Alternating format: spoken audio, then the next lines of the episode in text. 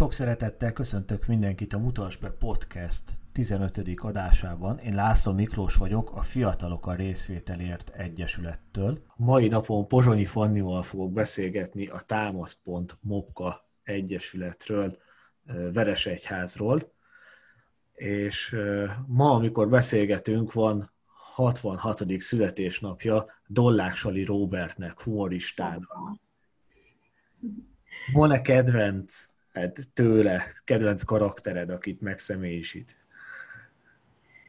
Fú, hát én nagy lelpullát rajongó vagyok, úgyhogy, úgyhogy nagyon sokat tudnék mondani, amit imádok. Amit nagyon szeretek, azok a, a Lár Andrásnak a versei a Lárpullártból, de, de Dolák Sori Robert minden estül jöhet. Egyszer volt szerencsém őt élőbe látni, és ahogy mindenki más elröhögte rajta kívül. Hogy... Én is egyszer láttam élőbe, és nekem meg az volt a csodálatos, hogy nagyon jókat tudott uh, ilyen diszkréten, de kuncogni a saját viccein, és az nekem nagyon tetszett. Azokat is nagyon jó beépíti az egészbe, hogy hogyha műsornak a része lenne. Igen, zseniális. Mesélj egy kicsit nekünk a támasz.mobka. Minek a rövidítése? Ó, ez, ez nagyon kedvenc kérdés. Ez egy jó-jó hosszú név, ez egy mozaik szó, a MOPKA a végén. Azt jelenti, hogy mentálhigiénés, oktatási és prevenciós közhasznú alapítvány. Összetett. Igen, nem kell megjegyezni. Hogyan jött létre ez az alapítvány? Az alapítványt 2011-ben alapította Kis Viktória, Sándorné, Rab Ágnes és Macó József. Ez egy ilyen nagyon hosszú-hosszú útnak a vége volt, és egy másik hosszúnak az eleje ők itt a Veresegyházi általános iskolában először drogprevenciós tevékenységet folytattak, tehát ilyen drogprevenciós áldozatvédelem órákat tartottak a felsősöknek, és közben az Ági meg a Viki ö, tagja volt az SMK-nak, szóval ö, ők, mint aktív szülők részt vettek itt az iskola életébe, és hát ebből alakult ki végül az alapítvány, van, van ehhez egy ilyen legendás történet, hogy a, a Pólus Centerben egy kávé mellett a, a jégpályánál beszélgetnek arról, hogy hát hogyan is kellene tovább fejleszteni ezt a, a két tevékenységet valahogy összefonódva, és akkor ennek a kávézásnak az eredménye lett az, hogy hát csináljunk egy alapítványt, milyen jó ötlet. És, és akkor ezzel a gondolattal mentek be a polgármester úrhoz, hogy ezekhez a tevékenységekhez szükség volna egy, egy helyre, egy közösségi térre, és hát hosszas-hosszas egyeztetés után a 11 év végére kaptak egy, egy kulcsot, és ez a kulcs nyitotta a mostani ifjúsági házunkat, ami akkor még nagyon máshogy nézett ki, viszonylag lepukkant is volt, Úgyhogy az, az fél év nagyon-nagyon sok önkéntes munka volt, amivel ők ezt fel tudták újítani, mert hogy először csak magára a felújításra, anyagköltségekre kaptak támogatást, és minden, minden munka az, az önkéntes munka volt, amit beletettek. Nem csak ők, hanem a városlakók is nagyon sokan segítettek ebben.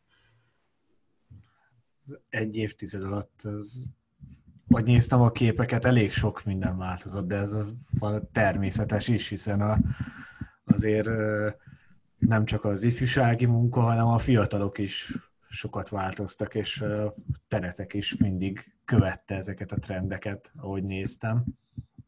Hát igyekeztünk, igen. Elég nagy csapattal dolgoztok ti így. Hogyan működik nálatok a feladatelosztás? Mindenkinek van egy, egy területe, azért néha itt-ott besegítünk persze egymásnak is, de, de mindenkihez tartozik egy terület, amiért ő felelős. Így a, a munkaelosztás az, az nem, nem annyira okoz nehézséget a számunkra. Van például direkt nemzetközi programkoordinátorunk, aki, aki minden nemzetközi projektünket összefogja. Nyilván ezek nagyon nagy feladatok, tehát egyedül nem tudná őket ellátni, de ő a felelős azért, hogy mondjuk a feladat az kész legyen, határidőre legyen kész, és, és hogy a megfelelő embereknek delegálja a feladatokat, az alfeladatokat. Azért így, e, amellett, hogy elég sokan vagytok, hogy mennyire sikerül így hosszú távon nálatok maradni az embereknek. Ugye azt tudom, hogy Macit ismerem, akit említettél, Macó Józsefet, hogy ő ott van az elejétől kezdve, de hogy te mennyi ideje vagy az alapítványnál, illetve akik most ott vannak, ők mennyire, hm, mennyire tudtak megragadni ebbe a tevékenységbe? Azt hiszem, hogy ez nagyon személyiségfüggő, meg persze az élet hozhat olyan dolgokat, ami miatt az ember akár másik országban, akár másik területen folytatja az életét. Igen, Maci és Ági is már tíz éve uh, vannak itt, én három és három negyed.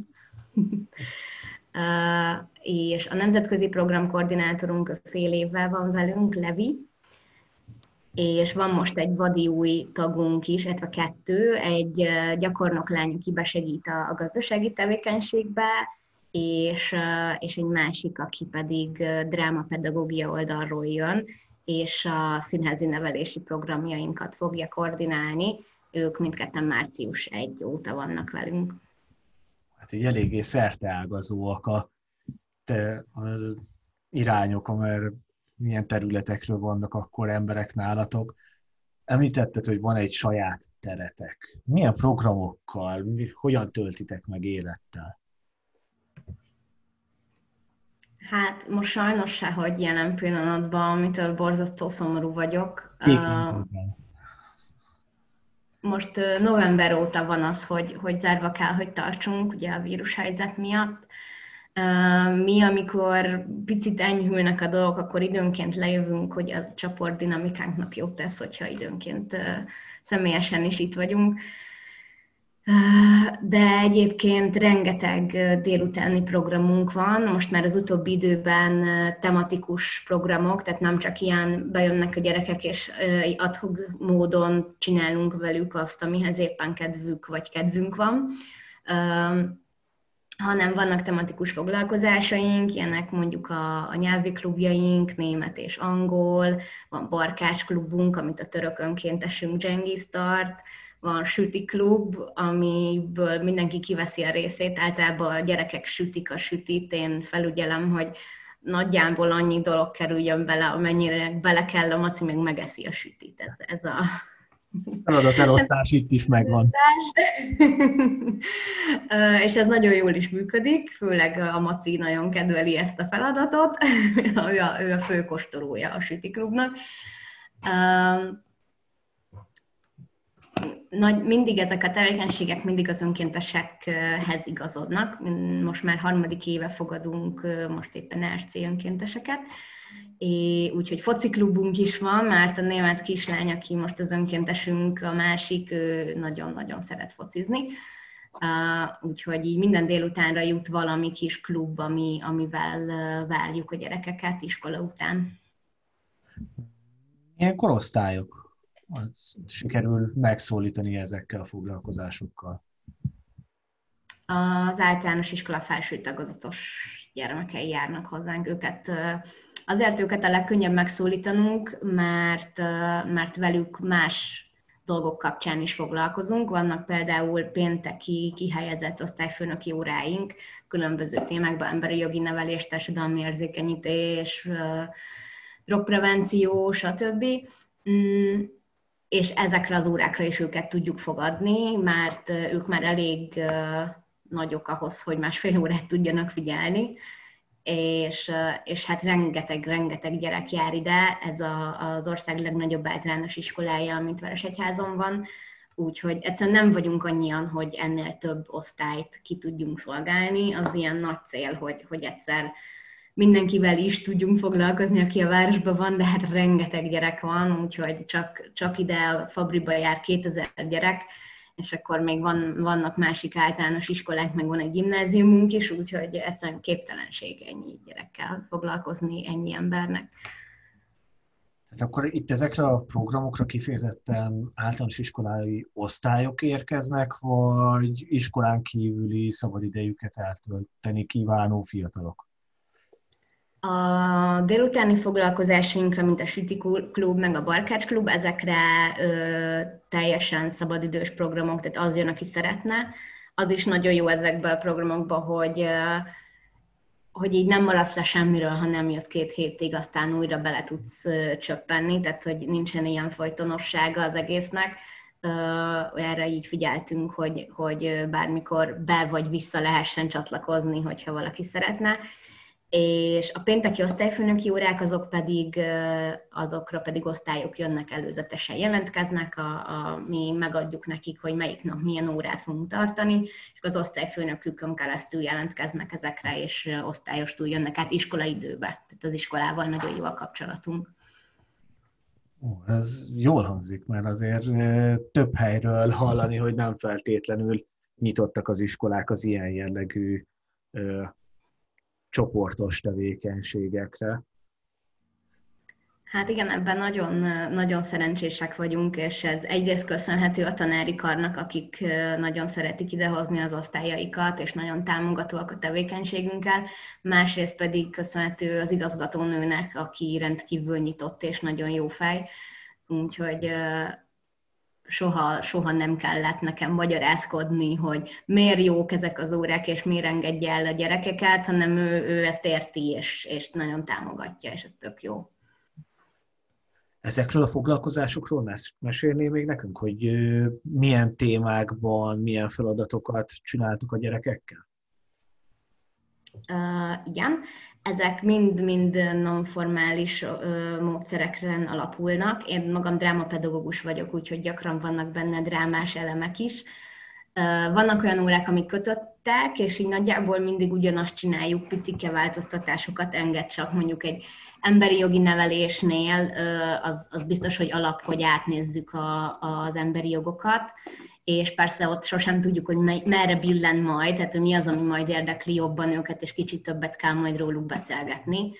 Van olyan, hogy semmit nem emelünk ki, csak úgy általánosságban beszélünk, mindig attól is függ, hogy az osztály mire kész éppen. Hogy mi, mi az, ami úgy megragadja a kis érdeklődésüket. És akkor vannak olyan óráink, amik meg teljesen, tehát semmi kötött nincsen benne. Vannak mondjuk ötödikeseknek szoktunk tartani csapatépítőt, mert hogy az nálunk a rendszer, hogy negyedik után felvételiznek különböző speciális osztályokba a gyerekek, és ezért senki nem fog ugyanabba az osztályba járni valószínűleg, mint amiben az első négy évét töltötte. Lesznek majd angol, meg matek, meg magyar spec osztályok, és ezért az összes osztály az ilyen nagyon össze van kutyulva. Úgyhogy nagyon van szükségük arra, hogy egy kis csapatépítés történjen velük az első évben és az pedig teljesen az osztályok igényére van szabva, mindig utána járunk előtte, hogy kik fognak ide érkezni, van valami elképzelés a fejünkbe, hogy, hogy mondjuk a, ha az énektagozat érkezik hozzánk, akkor azzal biztos lehet valamit kezdeni, hogy zenélni fogunk, és, és énekelni, és mindenféle olyasmit, amikben ők jók. És mondjuk benne van a pakliba, hogy a humán osztályjal jobb színdarabokat gyártani, mint egy matekos osztálya, de azért meg lehet lepődni időnként, de, de az abszolút ott, ott, ott rakódik össze a fejünkben mindig, hogy mi lesz a következő lépés, és az tök fontos, hogy ide mindig két ember kell, akik jól tudnak dinamikusan együtt dolgozni, és, és tudnak egymásra reflektálni. Ha az egyik el, elkezdi húzni valamelyik irányba a foglalkozást, akkor a másik tudja követni. Hát igen, az ilyenekhez nagyon kell, hogy, hogy két ember legyen, mert nyilván több szem többet lát, és, és azzal, hogyha felváltva is el vannak osztva a feladatok egy ilyen foglalkozás közben, akkor ez sokat színesít rajta, és sokkal dinamikusabbá varázsolja az egész foglalkozást, az egész programot. Az elején említetted, hogy az alapítóknak volt egy nagyon nagy beszélgetésük és egyeztetésük az önkormányzattal, a polgármesterrel, hogy ez a tíz év alatt hogy alakult velük a kapcsolat. mennyire nyitottak a tevékenységetekre, mennyire mondnak be titeket akár a döntéshozatali folyamatba? Um, alapvetően jó a kapcsolatunk az önkormányzattal. Ez az utóbbi években főleg az alpolgármester úrnak köszönhető, aki nagyon nyitott ezekre a tevékenységekre. Egyrészt van két felső tagozatos korú fia, akik miatt nyitott erre az egész ifjúsági munkakérdése. Meg akkor első uh, látja az eredményeket. Így van, így van. És ráadásul volt annyira bátor is, hogy hagyta magát elcipelni néhány nemzetközi projektre, úgyhogy ő, elég jól érti, hogy itt mi történik, és, és miért fontos a mi munkánk és ez maximálisan támogatja is, és, és segít abban, hogy azok is megértsék, akiknek kevés rálátásuk van a, a tevékenységünkre, és ez tök jó. Mégis azt érzem, hogy viszonylag kevés beleszólásunk van abba, hogy mi történjen, hogy, hogy a döntéshozatalba kevéssé vagyunk bevonva, de talán most változni fog a helyzet, ugyanis neki fogtunk egy ifjúsági stratégia írásnak itt a városban, úgyhogy bízom benne, hogy ennek mentén azért eltalakulnak ezek a dolgok. Támogatóitok között ott kifejezetten ugye mint említetted, elég nagy csapattal vagytok, hogy a fenntartásotokat az teljes mértékben az önkormányzati támogatásból van, vagy máshonnan is van bevételi forrásotok? Van máshonnan is bevételi forrásunk.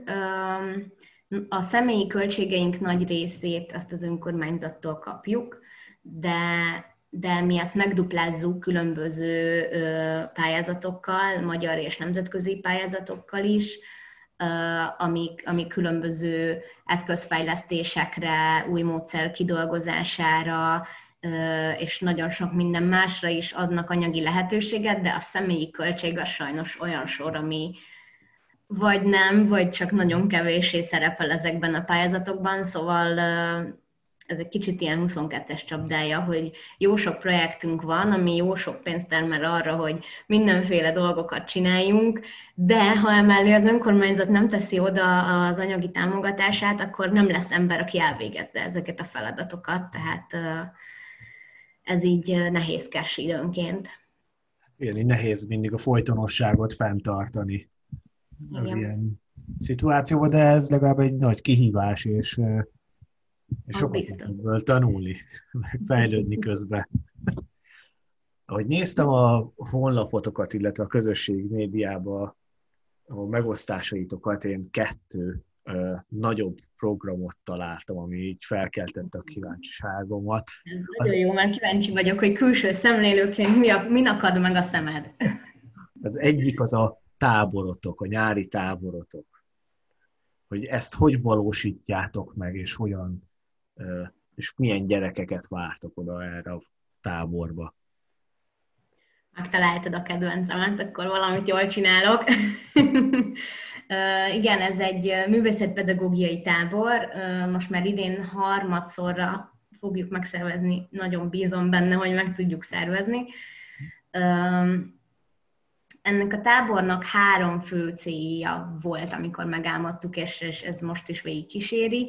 Az egyik az, az a közösségépítés, ezt saját tapasztalatból is mondhatom, hogy nem nagyon tudok jobbat mondani a tábornál, mint közösségépítés, amikor egy egész hétig össze vagyunk zárva, és ugyanazok a kalandok történnek meg velünk, és azt senki más nem érti, csak mi. Az, az nagyon összekovácsoló a városismeretnek a, a bővítése, hogy, hogy a gyerekek, fiatalok, akik itt laknak a városban, picit jobban megismerjék Veresegyházat, és ezáltal tudjanak hozzá jobban kötődni, ami egy, egy előszobája a, az aktív állampolgárságnak szerintem, hogy, hogy egyáltalán van valami kötődésük ide, és nem csak hazajönnek suli után, és, és alszanak itt veresen, hanem, hanem valami aktív kötődésük is legyen. és a, a harmadik, az pedig az én nagy szerelmem a játék, mint hasznos tevékenység visszaépítése a gyerekek életében. Nagyon tudományosan hangzik, de valójában semmi mást nem jelent, mint hogy a mintha játékkal. Úgy csinálunk, mintha valakik lennénk, és valamit csinálnánk típusú játék, ami még az én gyerekkoromban teljesen természetes volt, és a mostani gyerekeknek pedig ezt meg kell tanítani, tehát nagyon érdekes, hogy, hogy így nem értik az elején, hogy elkezdek játszani valamit, úgy csinálok, mintha, és így nem értik, hogy most megőrültem, vagy mi a fene bajom van nekem, hogy én ezt csinálom, és el kell tennie néha egy-egy napnak is néhány gyereknél, hogy így ráérezzenek ennek az ízére, hogy, hogy ez mennyire, mennyire izgalmas tevékenység. És hát nagyon fontos nem, nem csak játék szempontból, hanem, hanem olyan mm, biztonságos környezetben ki tudnak próbálni mindenféle helyzeteket, ami később az életükben is fontos lehet, hogy ebben már van gyakorlatuk, de nem a valódi életben, hanem egy nagyon biztonságos játékkörnyezetben. Én azt tapasztaltam, hogy a fiatalok körében ezt már szerepjátéknak hívják manapság. És az én távoros tapasztalatom még én azt láttam, hogy először az kell, hogy idézőjelben én vagy valamelyik táborvezető csinálja magából hülyét. Uh-huh. És akkor onnantól kezdve ők is látják, hogy itt, igen, itt nyugodtan elengedheted magadat, és, és nyugodtan kiadhatod magadból akár hülyeség, akár nem azokat a dolgokat, amikben vannak.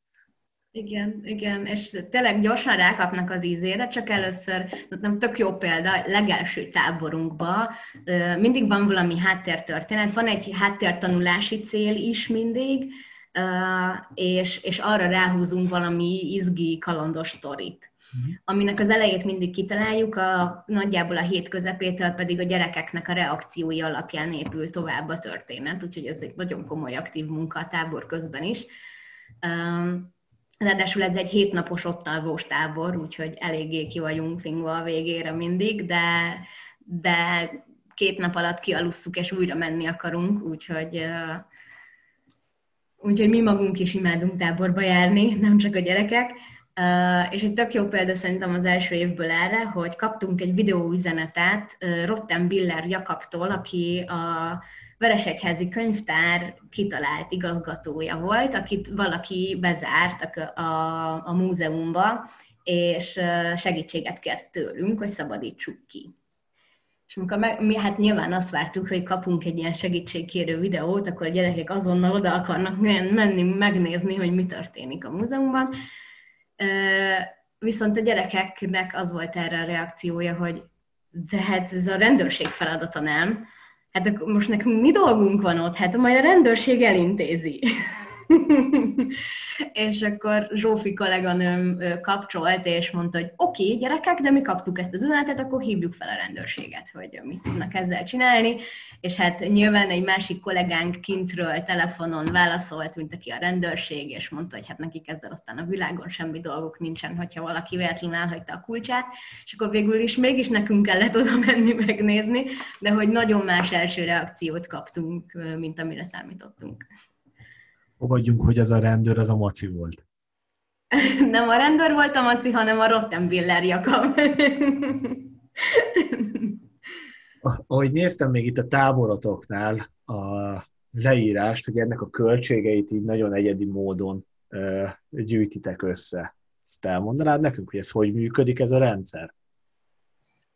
Ez egy új rendszer, hogyha azt látod, amit a weboldalunkon Igen. tettünk most közre, ez egy új rendszer, ez idei évtől indul el, mert hogy ugye minket is utalért azért a, a koronavírusnak az anyagi következménye, úgyhogy idén nem tudunk akkor a pénzösszegekkel gazdálkodni. Így azt találtuk ki, hogy semmiképp se kelljen elengedni ezt a tábort, hogy egy ilyen közösségi gyűjtést szervezünk erre, lehet a tábort támogatni tetszőleges összegekkel is, de minden kicsinek örülünk, és ott a weboldalunkon megnézheti mindenki, hogy gyerekre bontva milyen költségei vannak egy ilyen tábornak, mennyit költünk eszközökre, mennyit költünk szállásra, mennyit költünk étkezésre, és arra is van lehetőség, hogy mondjuk egy gyereknek az egynapi, vagy akár az egyheti étkezését valaki kifizesse, hát ez teljesen egy ilyen, ilyen közösségi támogató rendszernek szánjuk. Még nem kezdtük el reklámozni, mert azt gondolom, hogy még, még elég bizonytalan volt a helyzet az elmúlt hetekben így a, a vírust nézve, de, de most már egyre bizakodó vagyok, és azt gondolom, hogy ez el fog indulni ez a, ez a kampány rövidesen. Hallgatóknak mondom, hogy természetesen a honlapnak az elérhetőség a leírásban megtalálható lesz, és onnan könnyedén megtalálható majd a tábornak a része, és lehet támogatni majd a gyerekeknek a táborosztatását. Nagyon köszönünk minden támogatást. Másik programotok, ami felkeltette az érdeklődésemet, az az Ifjúsági Fesztivál. Uh-huh. Ezt hogyan valósítjátok meg? Hogyan vonjátok ebbe be a fiatalokat? Hát tulajdonképpen a fiatalokat mm, azért nem kell már bevonni, mert hogy ez eleve egy, egy fiatalok által megfogalmazott kezdeményezés volt évekkel ezelőtt, most már idén az ötödik lesz, hogyha meg tudjuk tartani, mindig augusztus utolsó hétvégén szokott lenni ők voltak azok, akik, akik öt évvel ezelőtt azt mondták, egy csapat hozzánk kötődő fiatal, hogy tök jó lenne egy zenei fesztivál a városba, ami nekünk szól. Ahol nem az operett kettőst hívják meg, meg nem is gyerekműsor van, hanem nekünk fiataloknak szól olyan bandákkal, akik akik szintén fiatalokból állnak, akik amatőrök, tehát nem egy ilyen, ilyen Sziget Fesztivál 2.0-et képzeltek nagyon híres előadókkal, hanem a saját barátaikat, akiknek saját zenekara van, és akiknek esetleg nincs lehetőségük fellépni. És, és akkor ebből a gondolatból indult el ez a, ez a fesztivál. Az első két évben itt volt az ifjúsági házkertjében, ilyen nagyjából 300-350 fős látogatottságot kell elképzelni, és hát nem tudom, voltál-e már itt nálunk a kertben, de hát nem kicsi, de azért nem is akkora, hogy az a 300 főnek annyira kényelmes legyen. Úgyhogy Úgyhogy ezután engedélyt kértünk az önkormányzattól, hogy a tóstrandon tarthassuk a tóparton a, a fesztivált, ami tök jól is sikerült, és reméltük, hogy ez egy, ez egy jó hagyomány lesz, ahová már uh, még több és még több ember fog érkezni egy ponton, de hát sajnos ugye tavaly nem tudtuk megtartani, de még mindig bizakodó vagyok, hogy idén sikerül reméljük, hogy idén nyáron azért már lehet közösségi programokat, meg akár kisebb koncerteket is tartani, mert igen. Hát szerintem nem csak a fiatalok, hanem minden korosztály ki van már éhezve arra, hogy közösségben legyen egy kicsit. Az biztos. Szóval a fiatalokat azért nem kell nagyon ö, becserkészni ennél a, az eseménynél, mert, mert van egy kialakult mag, akik minden évben elkezdik szervezni, és akik maguk köré gyűjtik a, a az adott évnek az önkénteseit, és ezért ez egy 20-30 fiatalt mindenképpen jelent, plusz természetesen az alapítványnak a munkatársait, úgyhogy ilyenkor mindenki nagy lelkesedéssel érkezik a, a VIF-re. Korábban említetted már a külföldi önkénteseiteket, illetve hogy vannak nemzetközi projektjeitek. Ugye, ha jól tudom, akkor az Eurodesk hálózatnak is ti vagytok ott az egyik régiós koordinációját látjátok el hogy milyen jellegű nemzetközi projektjeitek vannak. Mennyire sikerül a fiataloknak átadni a nemzetközi lehetőségeket?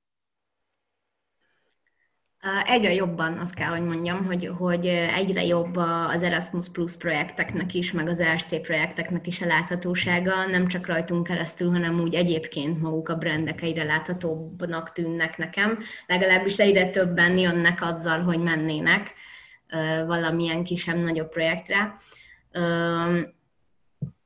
és valóban Eurodesk koordinációt is ellátunk. Pont a múlt héten Vikivel, aki az első elnöke volt az alapítványnak, beszélgettem erről, hogy hogy jött neki ez a gondolat egyáltalán, hogy Eurodesk, és azt mondta, hogy ja, amikor jelentkeztünk, akkor egyáltalán nem tudtam, hogy mi az az Eurodesk, és egyáltalán nem tudtam, hogy mi az, hogy Erasmus Plus, de jó bulinak tűnt, és akartam, hogy a, a srácok menjenek külföldre.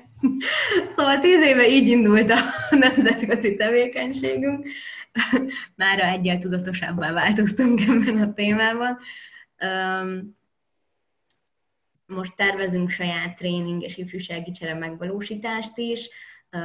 Nyertünk három évre Erasmus Plus akkreditációt, úgyhogy vannak mindenféle terveink, és, és ESC önkénteseink is most már ez a harmadik garnitúra, akik nálunk vannak.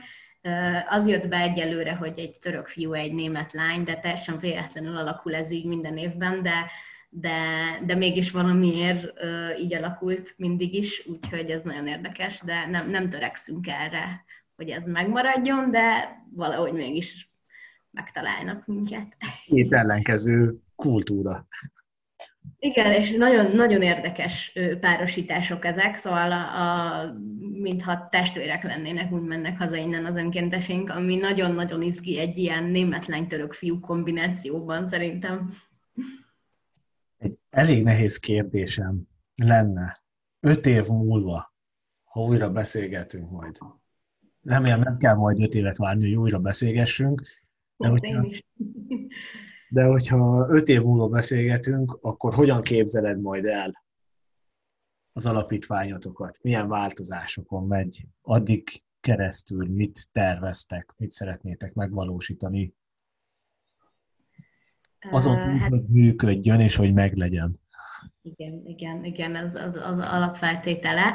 Um, az az igazság, vagy hát az igazsághoz hozzátartozik, hogy most nem vagyunk túlságosan könnyű helyzetben, picit kérdéses, bár ez minden évben megtörténik velünk, hogy picit kérdéses az, hogy hogyan és milyen formában tudunk működni, de nem tudjuk elképzelni, mindig arra jutunk, hogy nem tudjuk elképzelni, hogy ne legyen ez az alapítvány, és valamilyen formában mindenképpen működtetni szeretnénk. Így vagyunk ezzel most is de egy elég nagy átalakulás előtt állunk, aminek nehéz megjósolni, hogy mi lesz, de ha ezt így picit félreteszem, és csak arra hagyatkozok, hogy én mire vágyok, hogy mi legyen itt öt év múlva, akkor nagyon remélem, hogy lesz itt egy új ifjúsági ház, egy kicsit jobb helyen, ahol nem zavarunk lakókat, egy kicsit nagyobb, ahová több tevékenység fér, nem csak egy terem van, hanem több, ahol foglalkozást lehet tartani, több kis zegzúg, ahová már nem csak a felsősök férnek be, hanem esetleg a gimnazisták is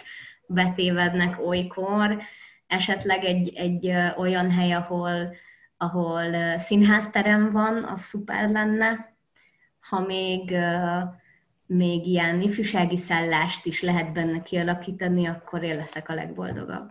Szóval remélem, hogy egy ilyen ifjúsági ház lesz itt a városban, és egy, egy fiatalokból álló csoport fogja ezt működtetni, ahogy most is, akár egy bővített formában, szóval nem csak ez az öt ember, hanem, hanem mondjuk tíz. Egy ilyetnel én találkoztam Németországban és Hollandiába, úgyhogy hmm. Tudom. Látom azt a előtt, hogy azért ez, ez egy nem kis munka, de, de nagyon szép lenne, hogyha végre Magyarországon is lenne ilyen jellegű, hogy mondjuk ifjúsági központ, ami, ami multifunkciós, és gyakorlatilag minden, minden célnak megfelel, és minden igényt kielégít. Igen, de első lépésnek ezzel az ifjúsági stratégiával is nagyon boldog vagyok, úgyhogy ez egy jó alap lesz ahhoz, hogy később a város jobban figyeljen a fiatalokra és az ifjúsági munkára. Hát abban minden ilyen jellegű dolgot bele lehet csempészni, hogy ezek kellenek. Igen, a, a szakmai rész egyik írójával beszélgetsz, úgyhogy lehet, hogy benne lesz.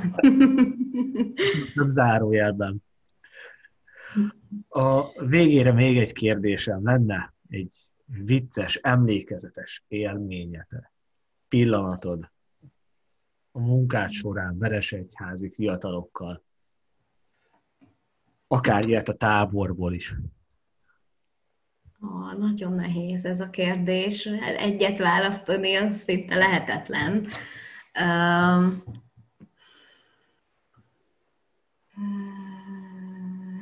mondok egyet a táborból, egy rövidet, meg mondok egy ilyen nagyobb volumenűt. Van egy, egy táborlakónk, ő a legfiatalabb, most idén már 9 éves lesz, és egy borzasztó okos gyermek, de nagyon tud játszani, tehát ez egy nagyon érdekes kettőség van benne, bármikor elbeszélget veled a történelem bármelyik pontjáról, gazdaságilag, és nem tudom. Ugyanakkor ő tud a legjobban játszani a világon, nagyon, nagyon imádom ezt a gyereket, és ő neki az első tábor harmadik napjára ért le ez a minthajáték, és egy pont egy ilyen nagyon vicces helyzetben ért le neki, mindig van egy átváltozó sarok, ahol jelmezeket tartunk, és ott lehet valami más milyen szereplővé átváltozni, és egy, egy ilyen tök random pontján a napnak egyszer csak ez a kisfiú kijött öreg néninek öltözve az átváltozó sarokból, és odajött hozzám, és azt mondta, hogy én vagyok az ük a 87-en nagymamád, és azért jöttem, mert úgy hallottam, hogy valami varázslatos segítségre van szükséged, és én tudok varázsolni. És akkor ebből lett egy ilyen hatalmas játék, hogy ő tudott varázsolni, és egyre, hát ugye én mondtam neki, hogy mit varázsoljon, és akkor segítettem, hogy az, azok úgy megtörténjenek, vagy úgy csináltam, mint ha megtörténtek volna, és, és ezt látva a többi gyerek is így egyre többen így gyűltek körénk, és, és segítettek nekem asszisztálni ehhez a játékhoz, és iszonyú kedves végeredménye lett, azt, azt nagyon szerettem. Ez az egyik, a másik pedig a második VIF, VIF-nél történt meg az, hogy Hát elkezdték szervezni a srácok, de csak úgy immel, és akkor már így azt hittük, hogy talán nem is lesz belőle semmi, és két héttel a, a VIF előtt a, a Viki azt mondta nekik, hogy nem, nem baj, hogyha nem akartok vifát szervezni, mi nem fogunk megsértődni, de akkor így mondjuk ki hangosan, hogy ebből idén már nem lesz semmi. És, és ahogy ezt így hangosan kimondtuk, attól annyira öm, szomorúak lettek, hogy nem lesz, két hét alatt megszervezték az azóta is legjobb vifet, amit láttam. Döbbenet volt, tehát mindenki iszonyú sok munkát tett bele, és itt 25-en éjjel-nappal azon dolgoztak, hogy itt minden legyen, színpadot állítottak, sátrat állítottak, füvet nyírtak, szervezték a zenekarokat, kaját szerváltak, mindent, és két hét alatt ide egy, leraktak egy 300 fős vifet az egészen döbbenet volt. Végére megjött a motiváció, hogy meg kell csinálni. Igen, igen. Nagyon szépen köszönöm, Fanni, hogy itt voltál. A támaszpont Mopka linkjeit, elérhetőségeit a, megtaláljátok a leírásban és az a kérésem, hogy kövessétek a Fiatalok a Részvételért Egyesületet is a közösségi médiába, illetve iratkozzatok fel a podcastre azon a felületen, ahol hallgatjátok. Köszönöm, hogy itt voltatok. Sziasztok! Sziasztok!